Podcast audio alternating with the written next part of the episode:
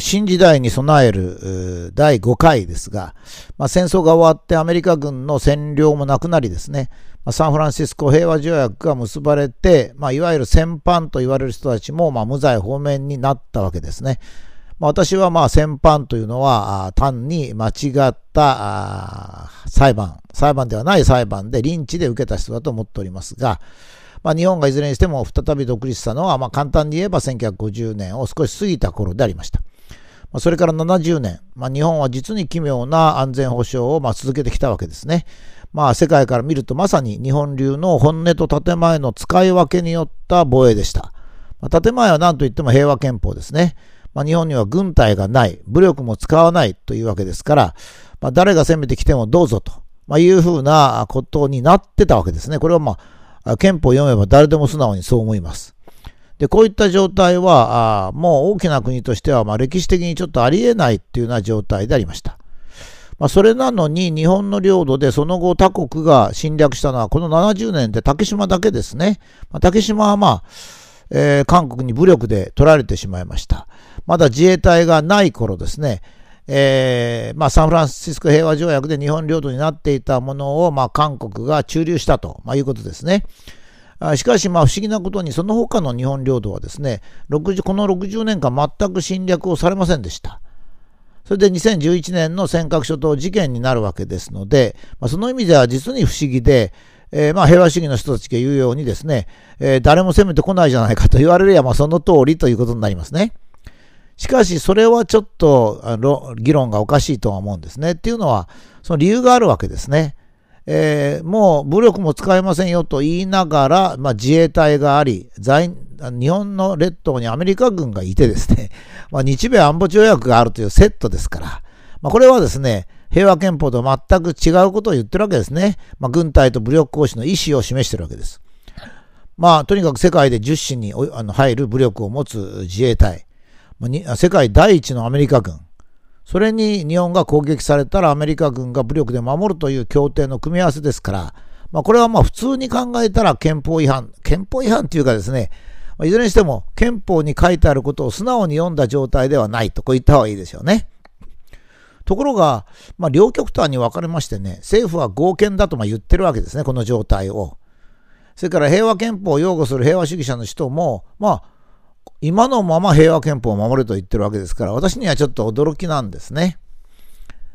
えー、さらに、まあ、今年は集団的自衛権というものが閣議決定になりまして、まあ、よく最近新聞に書いてありますが、日本はより積極的に国際紛争を武力で解決するという政策を取るようになったので、まあ、憲法は実質的に骨抜きになりました。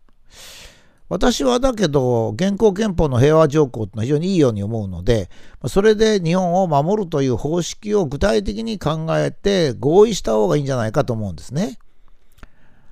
えー、まあ、あの、私はですね、現在のように形式だけ平和憲法を守ってるけれども、アメリカ軍が実質は駐留して、まあ、自衛隊がま集団的自衛権を発揮して海外に派兵するというような形を取るよりかはですね、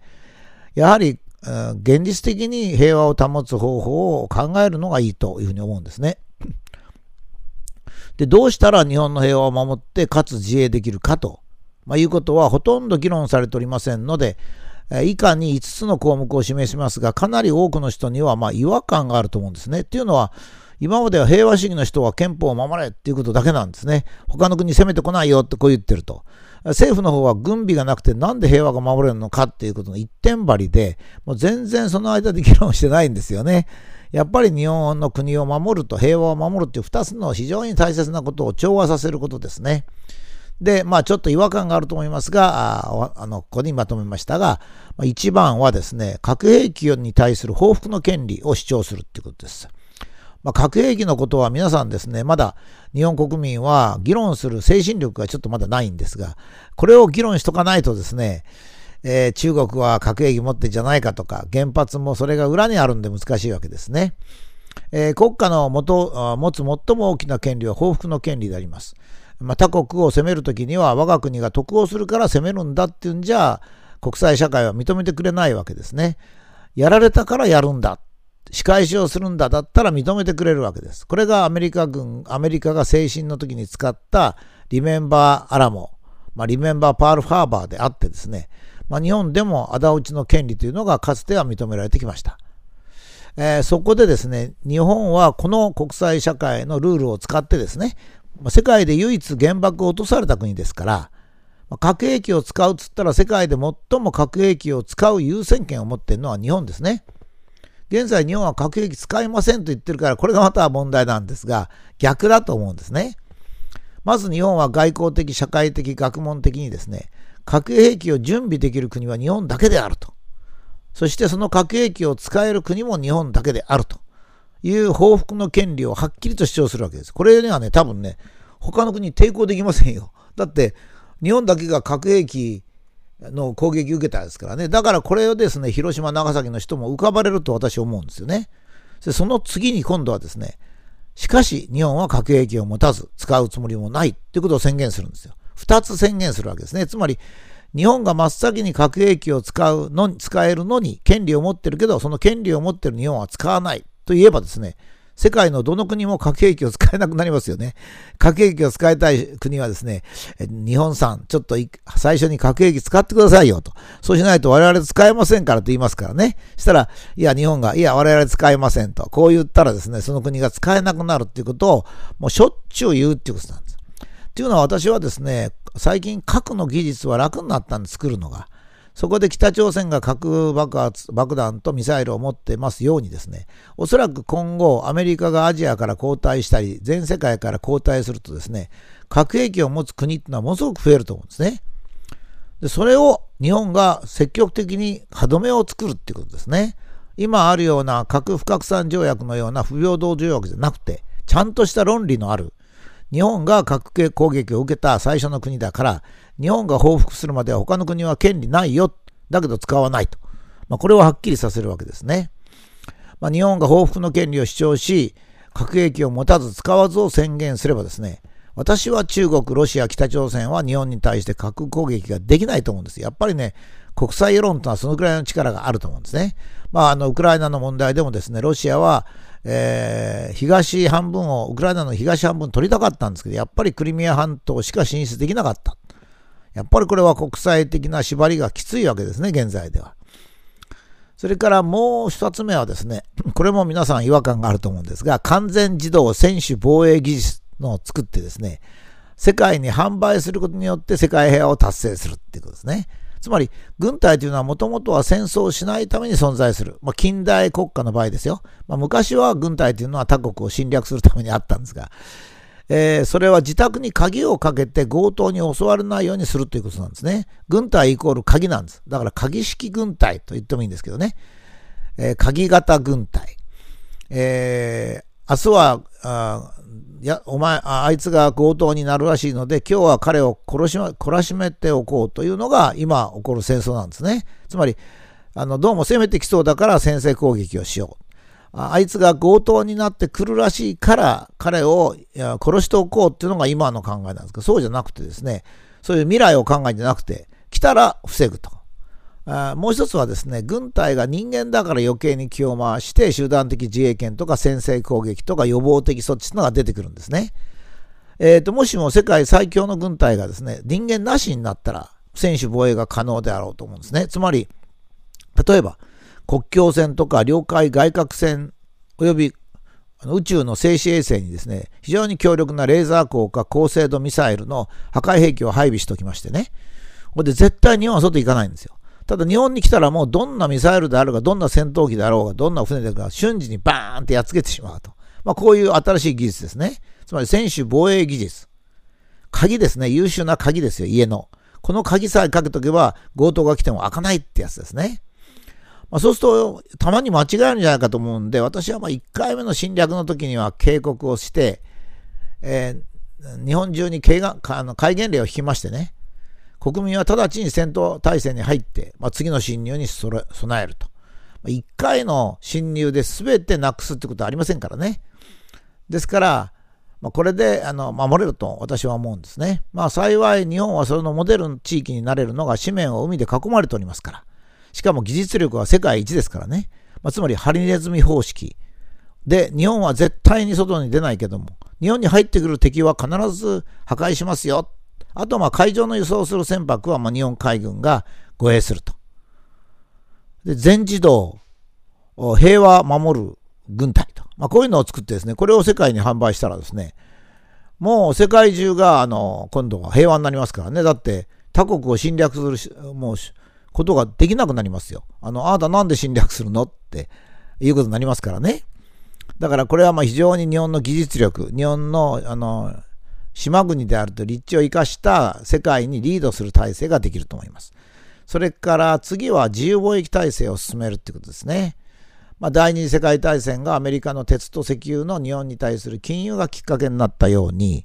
また第一次世界大戦後の世界がですね、不安定になったのがブロック経済圏ですね。まあ、これの存在だったわけです。で現在、まあ、EU、ナフタ、ASEAN なんかみんなブロックなんですけども、まあ、TPP もややブロックなんですね。で、日本はアメリカに輸出する自動車に3.5%の関税をアメリカがかけますが、アメリカから日本に来るお米の関税778%なんですよね。で、日本はお米を守りたいってのは分かります。僕もそう思うんですよね。だけど、アメリカの自動車会社は日本からの輸出ですっかり衰退したので、まあ、これはずるっていうことになるんですね。僕はね、お米を守る手段あると思うんですよ。お米を守りたいというのは正しいと思うんでね、日本の場合は。それを高い関税で守ろうとすると平和の方に影響しますから、国内問題で処理をした方がいいっていうのが僕の考えなんですね。で、まあ、やっぱり自由貿易を目指して、まあ、国内でどのような工夫をするかっていうことですね。つまり、現在まではどうしてもあの農村票というのがあって、選挙の問題でですね、えー、これがその外国に被害を与えるっていうか、まあ、関税をかける。まあ、国内で処理をしないっていうことだったんですが、まあ、それを少し変えると。それから TPP で悪名名高い ISD 条項っていうのもですね、私はですね、えー、っとソフト産業、サービス産業の自由化に伴って ISD 条項かですね、代わりになるもっといい保護手段が必ず必要なんですよね。だから私はですね、ISD 条項が悪い悪いと言っててはダメで、つまりアメリカが提案したものにケチつけんじゃなくて、物の関税とは違うサービス産業の自由貿易の損害を減らすシステムを日本から提案する必要があると思いますね。つまり、平和を守るっていうのは軍隊だけではなくてですね、紛争にならないような国際環境を整えるっていうのがより重要で、集団的自衛権をやるよりかは私はこっちの方がいいと思うんですね。ISD 条項に代わる条項を提案すると。まあ、こういうことですね。それからやっぱり国際社会は他国との連帯も必要ですから、アメリカ アメリカがちょうど精神をやめましたからね、もう危険な国ではありません。それに台湾、フィリピン、ベトナム、インドネシア、オーストラリア、それにラオス、カンボジア、マレーシア、ミャンマーと、まあ、連帯を深めればですね、これはなかなか抽象的なんですが、あ自衛にはすごく役立つんですよね。やっぱり、中国が攻めてこようと思ってもですね、まあ、国際的な関係が非常にありますから、やっぱりちょっとできないっていうことですね。それからさらにその5番目はものすごく今までない概念なんで、またこれも違和感があると思いますが、複数国土というのを作ると。まあ、尖閣諸島、竹島、それに北方四島っていうのが紛争国土ですね。ですからこの紛争国土は日本全体に比べれば小さいので、そこで日本もですね、世界に先駆けて、国土は1か0ではなくて、複数国土があると。というですね、そういう概念を打ち立てるというのがいいと思うんですね。複数国土っていうのはですね、紛争の原因となる場所をですね、あの、これをですね、えー、両国の保有にしちゃうんですね。尖閣諸島と竹島と北方四島は、お互いに二国間が自分の領土だと言ってますから、ああ、そうですかと。じゃあもう二人で持ちましょうやと。いうことで、えー、そこのところをですね、複数国土、共通国土にすると。まあ、こういうシステムをまず作ってですね、世界に示すわけですね。まあ、世界にはいろんな紛争地域がありますから、もう紛争地域はお互いにそれが自分のものだと言いたいわけだから、分かったと。じゃあ将来はですね、どうせ国境がなくなっていくんだから、この際、そこはその第一段階としてあの複数国土にしましょうと。まあ、こういう提案をしたらですね、これも非常にいいと思うんですね。だから国際的な提案としてはですね、まず、えー、核報復の権利を主張すると。2番目は完全防衛だけのあの人間なし軍隊を作ると。えー、それから次はですね、自由貿易を確立すると。それから連帯を深めると。それから複数国土を作ると。まあ、ここまでいけばですね、まあ、相当程度、あの、平和が守れるんじゃないか。平和は守り、えー、しかも日本を守るんじゃないかと思うんですね。だから私は、あの、他国をただ批判したりですね、これはやっぱり、あの、戦争の元になりますから、単にまた、形式的に平和憲法を守ろうとしてもですね、やっぱり平和は訪れないだと思うんですよね。ですから、高級平和をもたらすために、えー、まあ、ここに試しに5つ示しましたが、より深い議論が必要だと思います。まあ、この一つ一つについてさらに深く議論が必要だと思いますが、最初からあまり細かくいきますと、木を見て森を見ずということになりますので、えー、まあこのシリーズは次にはですね少し別の展開をしていきますが、まあ、いずれにしてもその最後にですね、えー、まあ集団的自衛権の話もありますので、えー、平和を守り日本を守るということは可能であるということを示したいと思っています。